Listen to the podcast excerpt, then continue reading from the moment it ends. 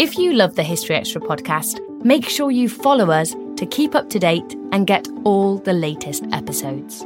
Thanks for your support, and I do hope you enjoy this episode. When you need mealtime inspiration, it's worth shopping Kroger, where you'll find over 30,000 mouthwatering choices that excite your inner foodie. And no matter what tasty choice you make, you'll enjoy our everyday low prices, plus extra ways to save, like digital coupons worth over $600 each week. You can also save up to $1 off per gallon at the pump with fuel points. More savings and more inspiring flavors make shopping Kroger worth it every time. Kroger, fresh for everyone. Fuel restrictions apply. Hey, it's Ryan Reynolds, and I'm here with Keith, co-star of my upcoming film, If, only in theaters May 17th. Do you want to tell people the big news?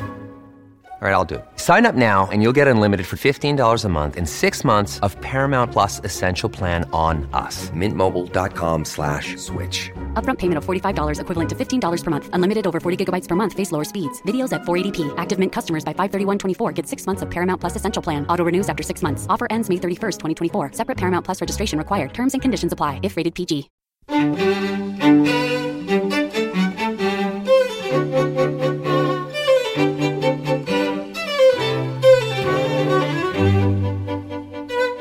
Hello, I'm Rob Attar, and this is the first History Extra podcast for September 2012. Here's what we have in store for you this week. Their casualties consisted of one man shot in a rude but unimportant part of his anatomy. That was Tim Benbow on the 1942 Battle for Madagascar. They were forced into a passive role by these events, but they were very far from passive women. And that was Sarah Gristwood talking about the Wars of the Roses.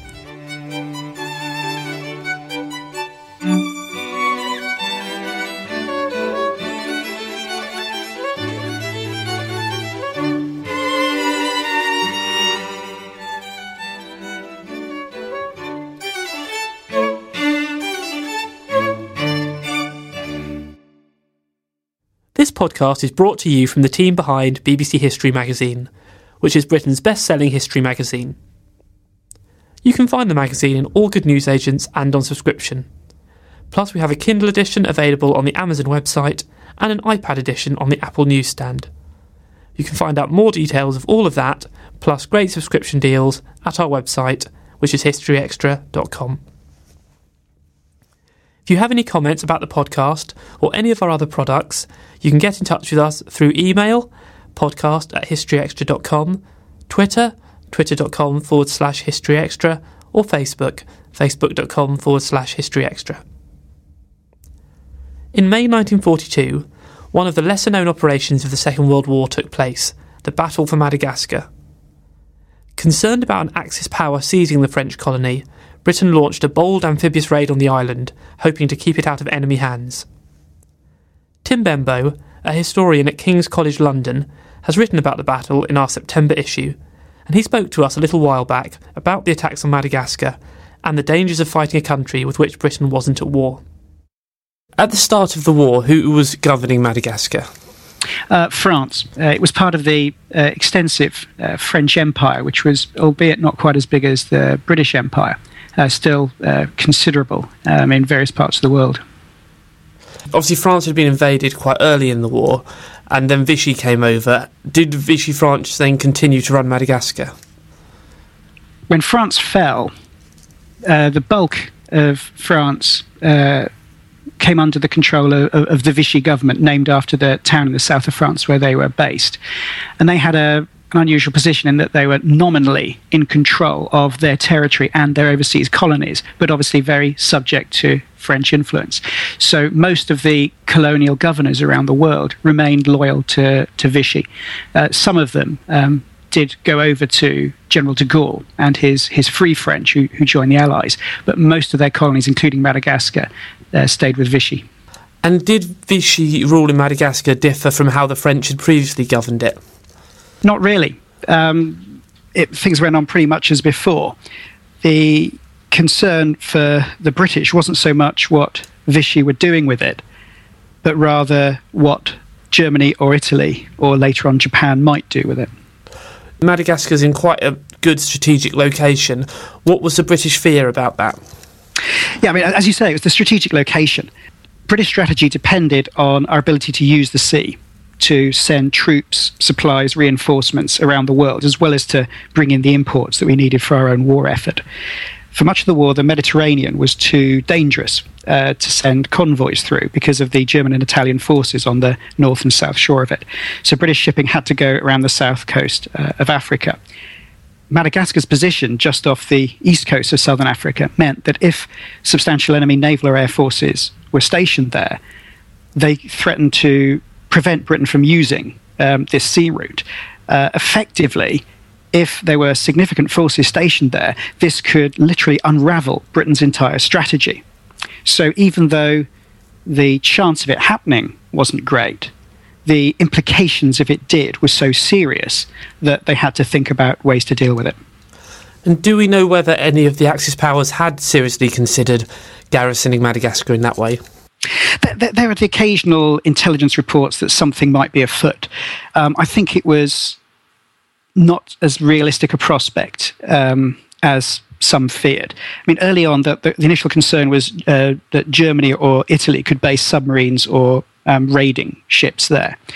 But, you know, a brief glance at the map would suggest that that was going to be formidably difficult, not least with the Royal Navy around the world. So when France started to fall, the initial assessments were that, okay, yeah, there's a potential risk here, but it's tiny. We needn't do anything about it other than having plans to contain that threat if it emerges. So I think they were quite realistic about the German and Italian threat. That could be put to one side. The greater concern came later when Japan started to loom as more of a threat. They seemed to have more capability to act against Madagascar. And there were occasional intelligence reports that Germany were urging them to do so. They might have an interest in stationing ships or aircraft there. Again, initially, the chiefs of staff didn't think this was very realistic. They thought Japan's concerns were further away. But once Japan attacked Pearl Harbor, they revised this opinion. They realized that actually the Japanese are very capable of conceiving some quite ambitious operations and executing them.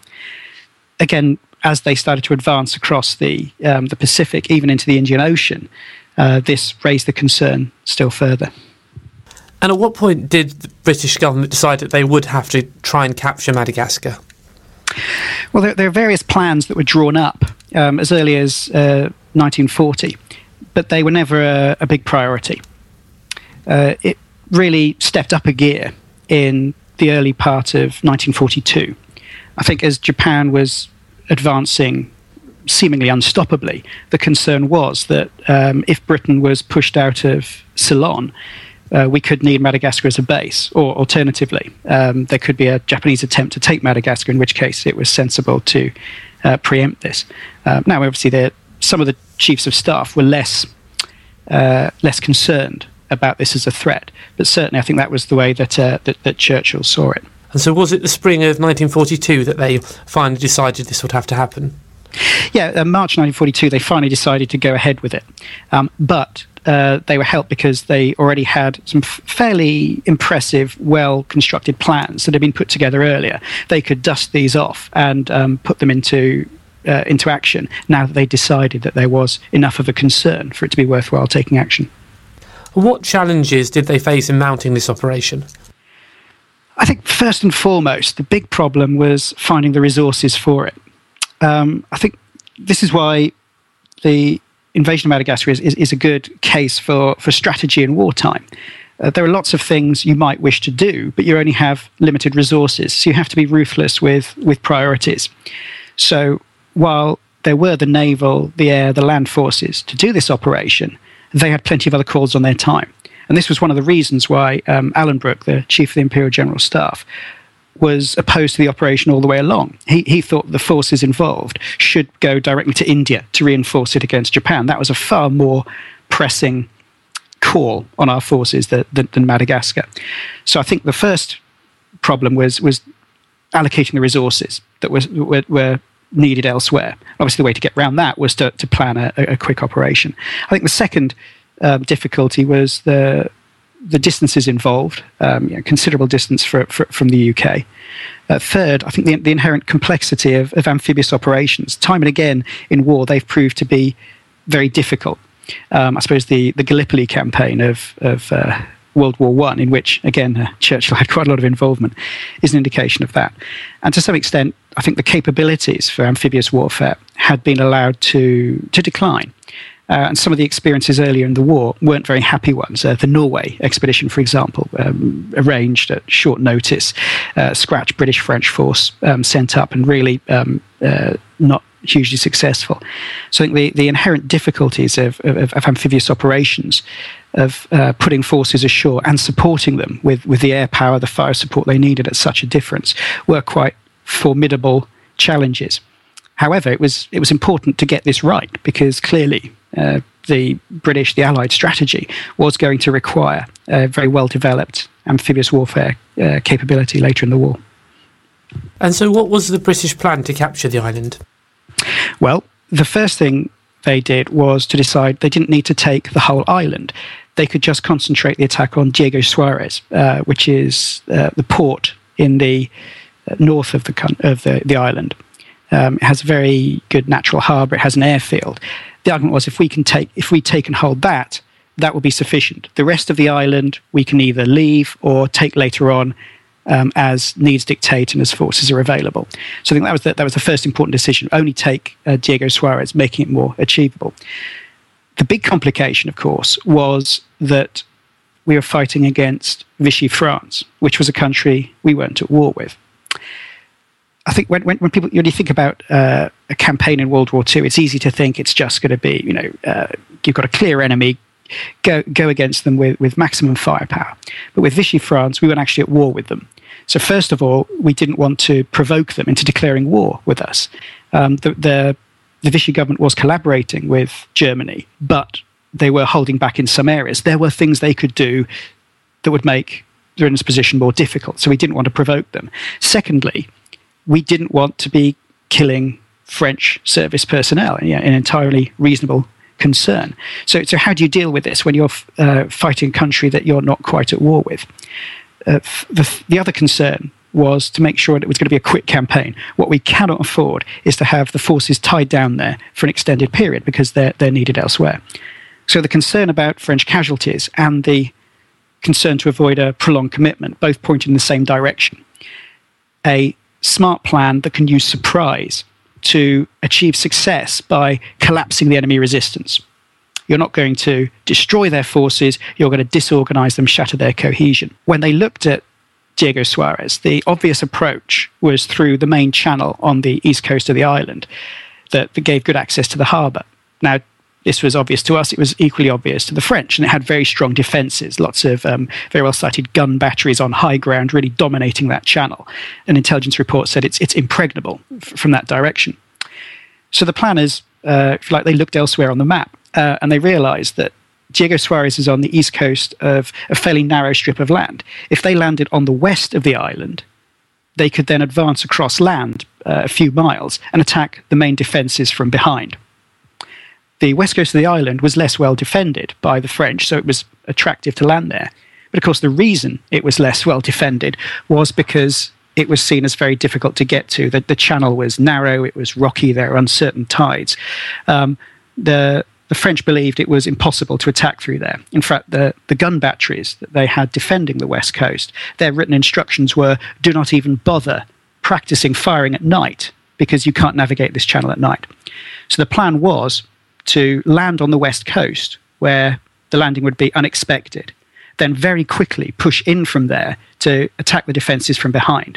This would mean you could collapse French resistance very quickly, which would mean fewer casualties for them and a shorter commitment for our forces. So that was the plan. What actually happened in reality? Did it work? It actually worked pretty well. The landing on the west coast went absolutely according to plan. They were helped by a special operations executive yacht that drew them into the opening of the channel. They managed to get off the landing beaches on time without losing any ships, and every beach was hit in the right place at the right time, which, coming through the channel they did, was a remarkable achievement. And they achieved complete surprise. As I think I said in the article, the French personnel at one of the gun batteries They were all captured asleep in bed, except the sentry, who was captured in the kitchen making a cup of coffee. I don't think you could get much more effective sign of achieving surprise than that. So that worked very well. What they then did, which was equally important, was they exploited that surprise. In other amphibious operations, it's quite easy to get a landing, to get surprise, and then to somehow lose that momentum. So first of all, they started... They pushed the advance very quickly. Secondly, they used the fleet aircraft operating from the two aircraft carriers involved to attack the French Air Force at the airbase and knock it out in its hangars on the runway, first thing. So from the very outset, they were able to exploit surprise to gain air superiority, which gave them a huge advantage for the rest of the campaign. So that aspect of it worked very well. They've landed, they've established themselves ashore, they've got air superiority, various French ships and submarines in the harbour have been knocked out, and they started pushing the advance across land. Now, obviously, as you'll so often see in military operations, things that start off well don't keep going that way. You'll start coming into problems, you'll start getting friction, as the military call it. They got through, the British forces successfully took a series of defensive positions. Then they came up across a line of forts, concrete emplacements, gun positions that they hadn't expected. It turned out that the aerial reconnaissance photos that had been taken stopped just short of these defences. So the advance became held up there. This was partly because of a decision that had been taken back in London. Again, bearing in mind the importance of avoiding French casualties. London had ordered the commanders of the operation to get a captured French officer and send him into the town with a demand for surrender, which they did. Now, unfortunately, he was a fairly alert, enterprising fellow, and he pointed out to his superiors that the attack was coming from the direction they weren't expecting. So they were able to man these defences. One of the British commanders said this was an example of the classic era of mixing politics and strategy. But frankly, for London, you couldn't separate the two. So I think that didn't help. So the operation became held up at this defensive position. They tried a dawn attack on the second day. That didn't work. They thought they'd taken heavy losses. One unit went out of contact, and London thought it'd been wiped out. And it seemed to them for a while that they were facing really the sort of the nightmare scenario of getting bogged down into a prolonged operation that would tie these forces that were needed elsewhere. So how did they overcome this resistance in the end? Well, the commanding officer of the land forces, who was a major general from the Royal Marines, decided to do two things. First of all, to get his brigades on land to do a night attack against this French position.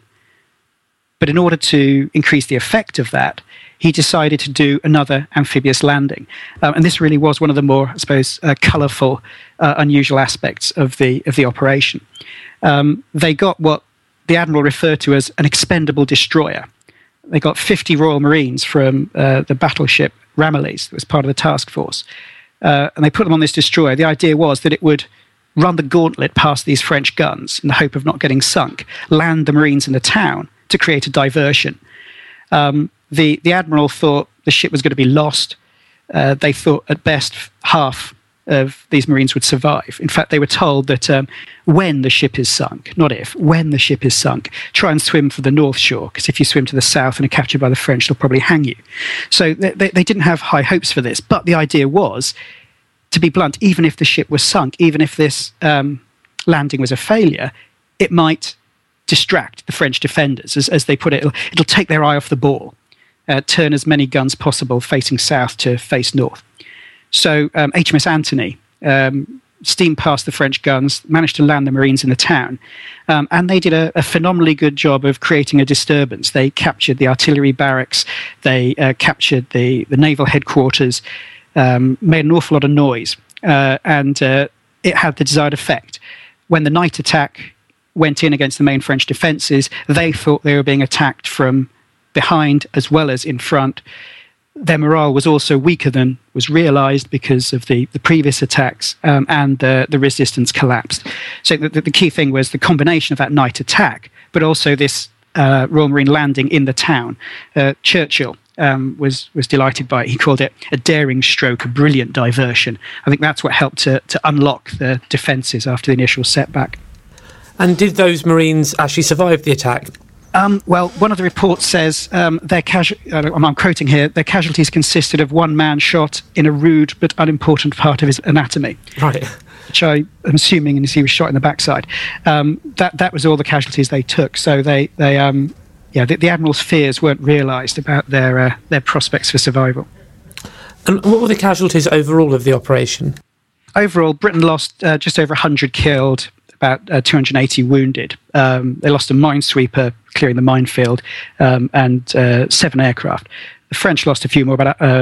French lost 150 killed, about 500 wounded, plus 3 submarines, a couple of small warships, and 17 aircraft. So lighter casualties than in some World War II operations, but still from today's. In today's terms, fairly bloody. As you said, this was lighter casualties than in other operations. Did that mean that the reaction from Vichy France wasn't as severe as it might have been? There were concerns about how Vichy might react. The assumption was that the forces on the island would resist to the utmost. It would have been easy to make the assumption that they'll just give up, but the sensible planning assumption was that they'll resist as hard as they could. And they did. They fought pretty effectively. The broader concern for the planners in London was how the Vichy government might react. Would they take action against Britain? Previously, when Britain had tried to capture Dakar from them, the French response had been to bomb Gibraltar. The suspicion of the British was that they hadn't tried too hard, and not a great deal of damage was done. But there was a concern they could take action of that sort. They could increase cooperation with the Germans. In fact, some of the others on the British side were a bit more relaxed about the Vichy reaction because, unlike in the 1940 case with Dakar, by the time of the Madagascar operation in 1942, the United States was in the war. And I think they were fairly confident that Vichy wouldn't take any action to alienate the United States. So in practice, it didn't have any serious consequences. It did have consequences with Britain's relationship with General de Gaulle. There was a slight wobble there because the Dakar operation had been done in cooperation with the Free French. With Madagascar, the British government took the decision that it wasn't going to involve the Free French or consult them or even inform them. General de Gaulle first heard about the operation, which after all was on French territory that he'd consider his. He first heard of the operation when a journalist rang him early in the morning to ask for a quote. And as you can imagine, he wasn't best pleased. But again, I think he realised where his interests lay, and that, as I said, that only proved a brief wobble in the relationship. And was there any response from the Axis powers to this? There wasn't a great deal that they could do. Realistically, I don't think there were any serious plans on the part of the Axis powers to act against Madagascar. I think that their concerns were elsewhere, so it wasn't very important from their perspective. Clearly this attack came not that long before some much larger amphibious landings in Italy and in northern France.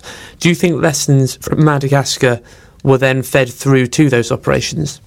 Absolutely. There's plenty of evidence that some lessons from earlier on in the war were applied at Madagascar, including, interestingly, some observations from what they thought Japan was doing with amphibious operations in terms of ensuring surprise, in terms of rapid action and so on. But there's a lot of evidence that the lessons taken from Madagascar were applied in the Torch landings in North Africa, then in 1943 in Sicily and Italy and thereafter. Some of the lessons were confirming ideas that were already circulating. So there'd been the idea of creating what was called the LST, the landing ship tank, essentially a vessel that could carry a tank across an ocean and land it on a beach.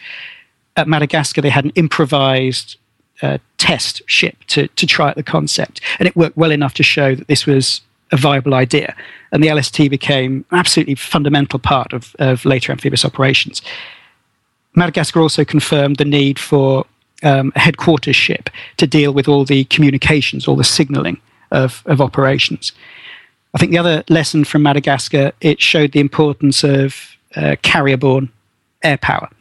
How do you conduct an amphibious operation when you haven't got land bases that can support the operation? The Madagascar operation showed that they could take on and defeat a land-based air force, and they could support an amphibious campaign until you get your aircraft, your land-based aircraft established ashore. And again, this proved very important in the Mediterranean later on. Do you think the reason why we should be interested in this operation is because of what it then taught us for later operations? I think that's one big part of it. It was a very important step in the learning curve of amphibious warfare during the Second World War.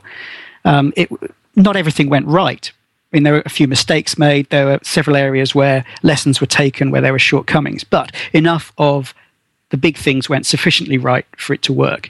And that, in turn, fed into an improved performance later on. So it was very important in terms of this broad trend of improved capability for amphibious warfare. There are other reasons it's important as well.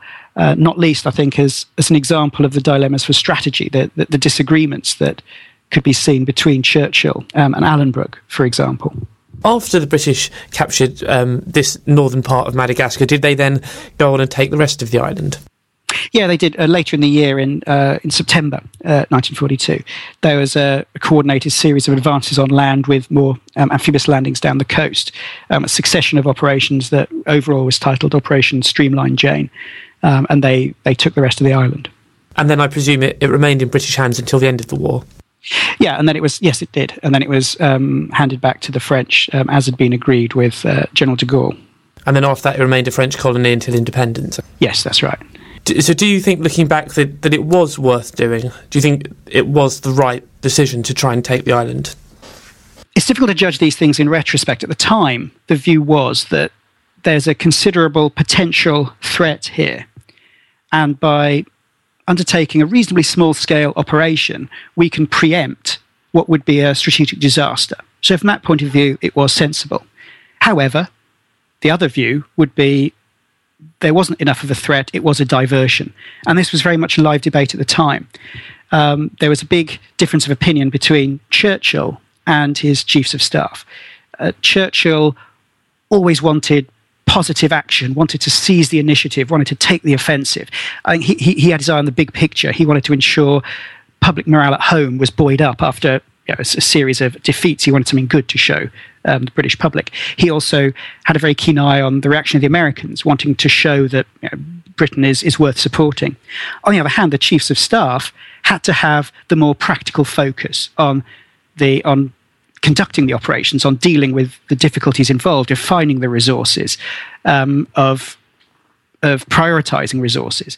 So I think on one hand, they found Churchill slightly exasperating. They felt that he didn't always have enough concern for the realities of the situation. On the other hand, Churchill, I think, got a bit impatient with the chiefs of staff always saying no to him. Alan Brooke, the chief of the Imperial General Staff, he really wasn't a fan of the Madagascar operation. In his diaries, he describes it as full of complications. He says it's a reasonable gamble not to undertake this operation. I don't think the operation is worth it. We have little to gain. Churchill, though, in these wonderful quotes that he seemed to produce so often, said, "We must not lose our faculty to dare, especially in dark days." So on the one hand, you have his vision, his aggressive spirit, seizing the initiative. On the other, you have the more practical concerns, the chief of staff. And it's not the case that one was right and one was wrong. You need both of them. And I think particularly as the war went on, this partnership really matured. And that's why Churchill and Alan Brooke together made the formidable team that they did. That was Tim Benbow of King's College London. You can read his piece on the Battle for Madagascar in our September issue, which is still on sale in print and on the Kindle and iPad. Also in this issue you'll find articles on the Vikings, the home front and German nudism, among other topics. Before the next interview, here's a quick reminder about a couple of lectures we're putting on at the British Academy in London over the next couple of months. On Thursday the 20th of September, Tracy Borman and Mark Morris will be discussing the Norman Conquest. Then, on Thursday the 18th of October, Lawrence Rees and Ashley Jackson will be considering two Second World War leaders, Hitler and Churchill. On both of these occasions, you'll have the chance to meet the speakers afterwards and to purchase signed copies of their books. You can still get tickets for both talks. Visit historyextra.com/lectures for more details and to buy tickets. And if you subscribe to the magazine, you'll save £5 on the ticket price. In the September issue of BBC History Magazine, historian and author Sarah Gristwood examines 7 women who she believes helped shape the 15th century conflict, the Wars of the Roses. The magazine's section editor, Charlotte Hodgman, caught up with Sarah to find out more about these intriguing women. Perhaps you could begin by giving a brief summary of what happened during the Wars of the Roses and some of the key players involved. Right, because of course the Wars of the Roses, it's one of those things we've all heard of them and we've all kind of thought, let's not go there, it's just too complicated. And indeed, historians don't really agree on exactly when they started or when they stopped. But because right through the 15th century, of course, there were sort of 2 rival houses with interest for the throne. But most of us, I think, would say that basically they began in 1455 and ended in 1485 with the Battle of Bosworth, which, of course, brought the Tudor dynasty to the throne. And sort of who are the key players in the conflict? OK. Well, the 2 houses, of course, as we all know, courtesy Shakespeare, York and Lancaster. But, of course, the truth is it was never that simple. What this was a big, massively interconnected group of people with a whole series of rivalries and battle going on. But the key players, well, when the wars begun, the man on the throne was Henry VI, who was a king troubled by a number of different sorts of inability to govern the country in quite the way that it might have needed. His wife, Margaret of Anjou, was one of the key players in getting the wars underway, for better or worse. And Margaret is one of the heroines of my book. She herself had a strong rivalry, an enmity with the House of York, particularly Richard, Duke of York, and his wife Cecily Neville. And of course it was their sons who came to the throne as Edward IV and then as Richard III. So they're some of the key players. We all know the name of Warwick the Kingmaker, father indeed to another one of my heroines, Anne Neville. But all these people, they came, they went, they were executed, they fell in battle, and indeed they shifted their alliances. I mean, Warwick is the most notable example there. Starting out, as totally very much on the York side, but then, when he wasn't getting what he wanted from that regime, striking up a very unlikely alliance with the dispossessed Margaret of Anjou. So things didn't stay clear. I think that's one of the most important things to realise, that it's not. We were kind of brought up to think of this neat 2-party divide, York, Lancaster, White Rose, Red Rose, but in truth it was never that clear. It was more like the kind of politics we need today. Queasy coalitions that aren't altogether working out, alliances that change, marriages in every sense of expediency. OK. And what was the role of women in warfare at this point? Well, the role of women in the actual warfare, the quick answer should be they didn't have any. Camp followers, of course, went along, behind the armies. But ladies weren't actually expected to have any role in the battle. Except, this was, of course, the century of Joan of Arc. Margaret of Anjou had a grandmother, Yolanda of Aragon, who was not only one of Joan of Arc's main protectors, but it was said that she herself donned silver armour to fight lead her troops against the English. And indeed, Margaret of Anjou, Marguerite, is very often recorded as being around the battles. And her name was sort of constantly invoked. It's something, actually, that writers at the time and Shakespeare made a certain amount of play with. Sort of very mockingly, she's spoken of as Captain Margaret, Why should we be afraid when a woman's the general? Of course, she wasn't really a general, but there's an element of truth in there. But in a way, I think what really interested me was exactly the fact that these women were completely overthrown. Their lives could be altered utterly by the outcome of a battle. And yet they weren't allowed to be there. They weren't allowed to take any part. It may even have been days before they actually really had word of what had happened. They were forced into a passive role by these events, but they were very far from passive women. Okay. And your feature details some of the women who you feel shaped the Wars of the Roses. Who, in your opinion, was the most important? I think for shaping the Wars of the Roses, it has to be Margaret of Anjou, because she was the one who really did play, you know, her energies, her determinations, misguided or otherwise, did play a huge part in kicking the whole thing off. And time and again, she took a very active role. Most of the others operated through their menfolk, as it were. Women were very important in ending the Wars of the Roses, the allegiance between Margaret Beaufort, Henry VII's mother, and Elizabeth Woodville, mother to Elizabeth of York, you know, making the marriage between them. That, in a sense, is what really ended the wars.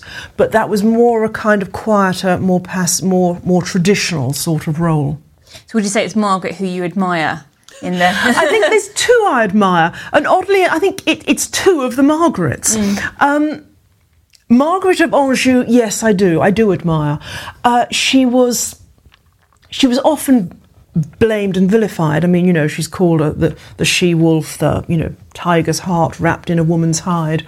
But in some ways she was only responding to the situation in which she found herself. And she did so with huge energy and determination. The other one I actually admire in a completely different way is Margaret of Burgundy, who really only plays a role, you know, towards the very end of the wars. Or in the, you know, even in the reign of Henry VII. But I think she's the one you'd like to be stuck on a desert island with. You know, with any of the others, it would have been pretty unbearable. Okay. Why so little known about the stories of these women, though? Well, there is a problem with the late 15th century as a whole, the sources. It's a truism among historians that even, you know, for years, even centuries earlier, and certainly for quite a short time later, the Tudor age, we've got much more information. So in general, there is a bit of a problem. And there's particularly the problem that almost because of the, you know, the situation, the Civil War, almost everyone who was writing and recording was doing it from one side or the other. So there's the whole question of, you know, propaganda and legend. But that doesn't altogether explain why we don't know more about the women, because they do have such amazing stories. You know, you do feel we absolutely should know about them. And I think that's because a lot of the sources of information, you know, after all, it's laws. Women didn't pass any laws. It's battles. The women, by and large, didn't fight in the battles. So really, there really isn't a huge amount of the kind of personal letters surviving for these royal women that we get, even only, you know, a few decades later with Henry VIII's wives. We haven't got that.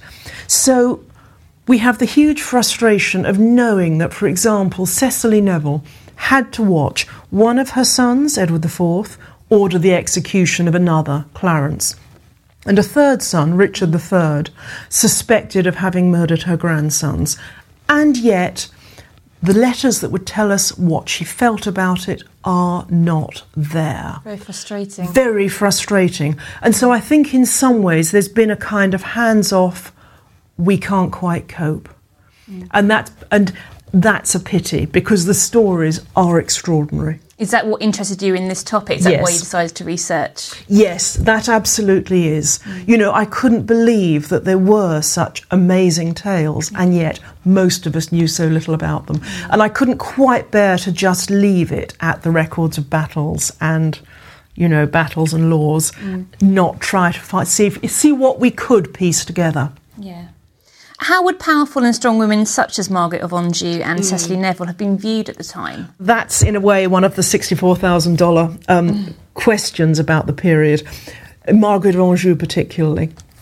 It was kind of OK with Cecily Neville because she was operating through her husband or her sons as backup, which was by and large acceptable. You know, a medieval lady might, well, hold the castle while her husband was away, or a woman might even, you know, exercise government on behalf of an infant son. But Margaret of Anjou stepped over an invisible line.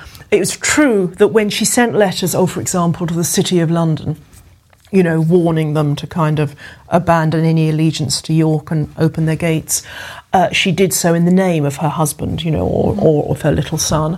But there wasn't much doubt. Contemporaries spoke about how she was, you know, a strong woman, a manly woman, as they put it, used to ruling and not being ruled, how she wanted to have the whole government of the land. And that was seen as stepping over an indefinable boundary. Mm. It was sort of acceptable, though in fact England didn't have much successful recent precedent for a woman to exercise temporary power on a man's behalf. But it really was felt that Margaret wanted to go that vital, unacceptable step further. Actually brings to my next question, actually, is whether any of these women were seeking power for themselves or whether they were acting on behalf of their menfolk. That in a way, that is an interesting question, because they almost all had to act through, or at least to appear to act through their menfolk.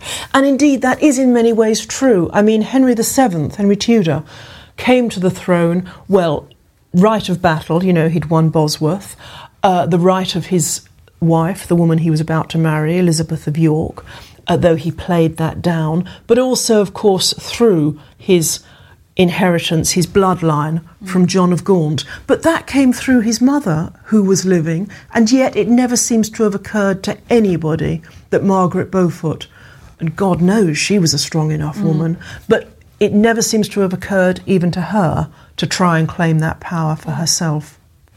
And yet, of course, the amazing thing is it's only in the next century. It's Margaret Beaufort's granddaughters, Mary Tudor and Elizabeth Tudor. It's very interesting how much had changed, how fast. In such a short amount of time. And do you think historians are right to dismiss Elizabeth Woodville, who was the wife of Edward IV, as merely a shallow woman? No, I don't altogether. I can see where it's coming from because, as so often, there are some questions about her behaviour. When she married, when she made this very controversial love match with Edward IV, you know, everyone tut-tutted. Many of the older nobility objected to the way her relations, you know, all came to positions of power. So there's a bit of sort of reputation for cupidity there. And then after her husband died, she went into sanctuary with her daughters, with her younger son. But she allowed her younger son to come out and, you know, into the custody of Richard III. And as we know, the princes in the Tower then disappeared. And yet, nonetheless, there she was in sanctuary with her daughters. But still, some months later, she allowed her daughters to come out and to feature in Richard's court. And everyone, I think, has kind of said why. And there has been almost a popular assumption that she must have been just, you know, so venal, so stupid. In fact, of course, she had very few other choices, and there may have been all sorts of other things going on behind the scenes. Yeah. Do you think some of our views of these women have been shaped by Shakespeare? In his plays. Yes, absolutely. Not least because that's really everything that an awful lot of people know about them. And of course, you know, Shakespeare's perceptions always do stick with you and they're, you know, amazingly riveting. But nonetheless, he does, of course, why shouldn't he, play with history to a huge degree. I mean, you know, the most famous example is probably the big Richard III, where he has Lady Anne Neville, lamenting her dead, you know, one husband, Richard III wooing her, you know, over the very sort of biers of her dead husband and her father-in-law. And of course, that's not how it happened. Not, you know, the timescale is massively out. Yeah. And Margaret of Anjou comes back as a kind of vengeful ghost to curse everybody, you know, whereas in fact she'd long since gone into French exile and died. But the perceptions, yes, they have influenced, because the whole thing about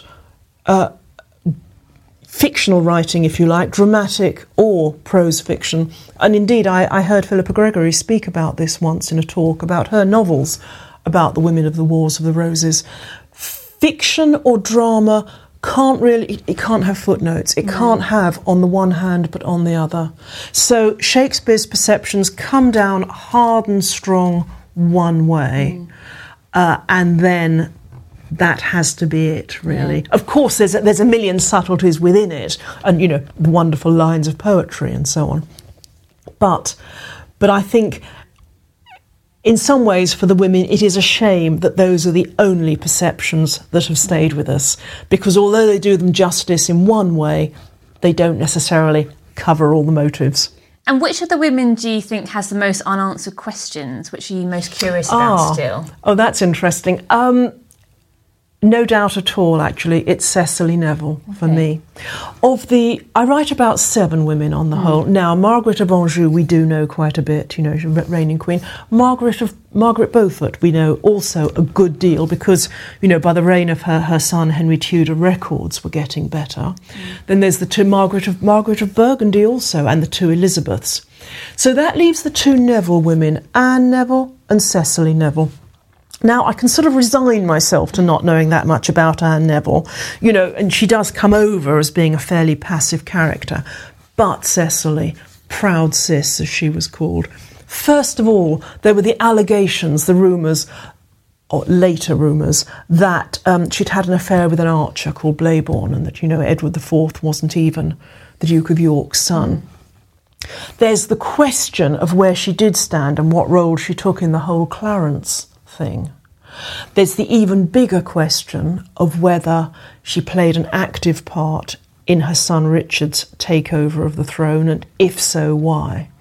And with her, there's no doubt she was a forceful character. I mean, you know, a high-spending, proud, famously beautiful, active. When her young son Edward IV first came to the throne, you know, it was her he told, and he had to march off to battle. He told the burghers of London, you know, that my mother will give you the orders, basically. So she was anything but a cipher, and yet there is so little we know. She's the one where I'm just burning for someone to find an undiscovered cache of papers somewhere. I don't think it's going to happen, unfortunately. No. But if one could sort of step back and have a 5-minute conversation, she'd be the one. That was Sarah Gristwood talking to Charlotte Hodgman. Sarah's book, Blood Sisters, The Women Behind the Wars of the Roses, is published now by Harper Press. And as I mentioned, you can read her article in our September issue. And that's about it for this week's episode. We shall be back next time to discuss disability in history and to find out why merchants may have been responsible for the recent global economic crisis. And in the meantime, do keep an eye on our website, historyextra.com, where you'll find blogs, quizzes, galleries, and a whole lot more. Plus, don't forget, you can find our Kindle and iPad editions on the Amazon website and the Apple newsstand, respectively. The History Extra Weekly podcast is recorded in Bristol, and it's produced by Dave Gibson.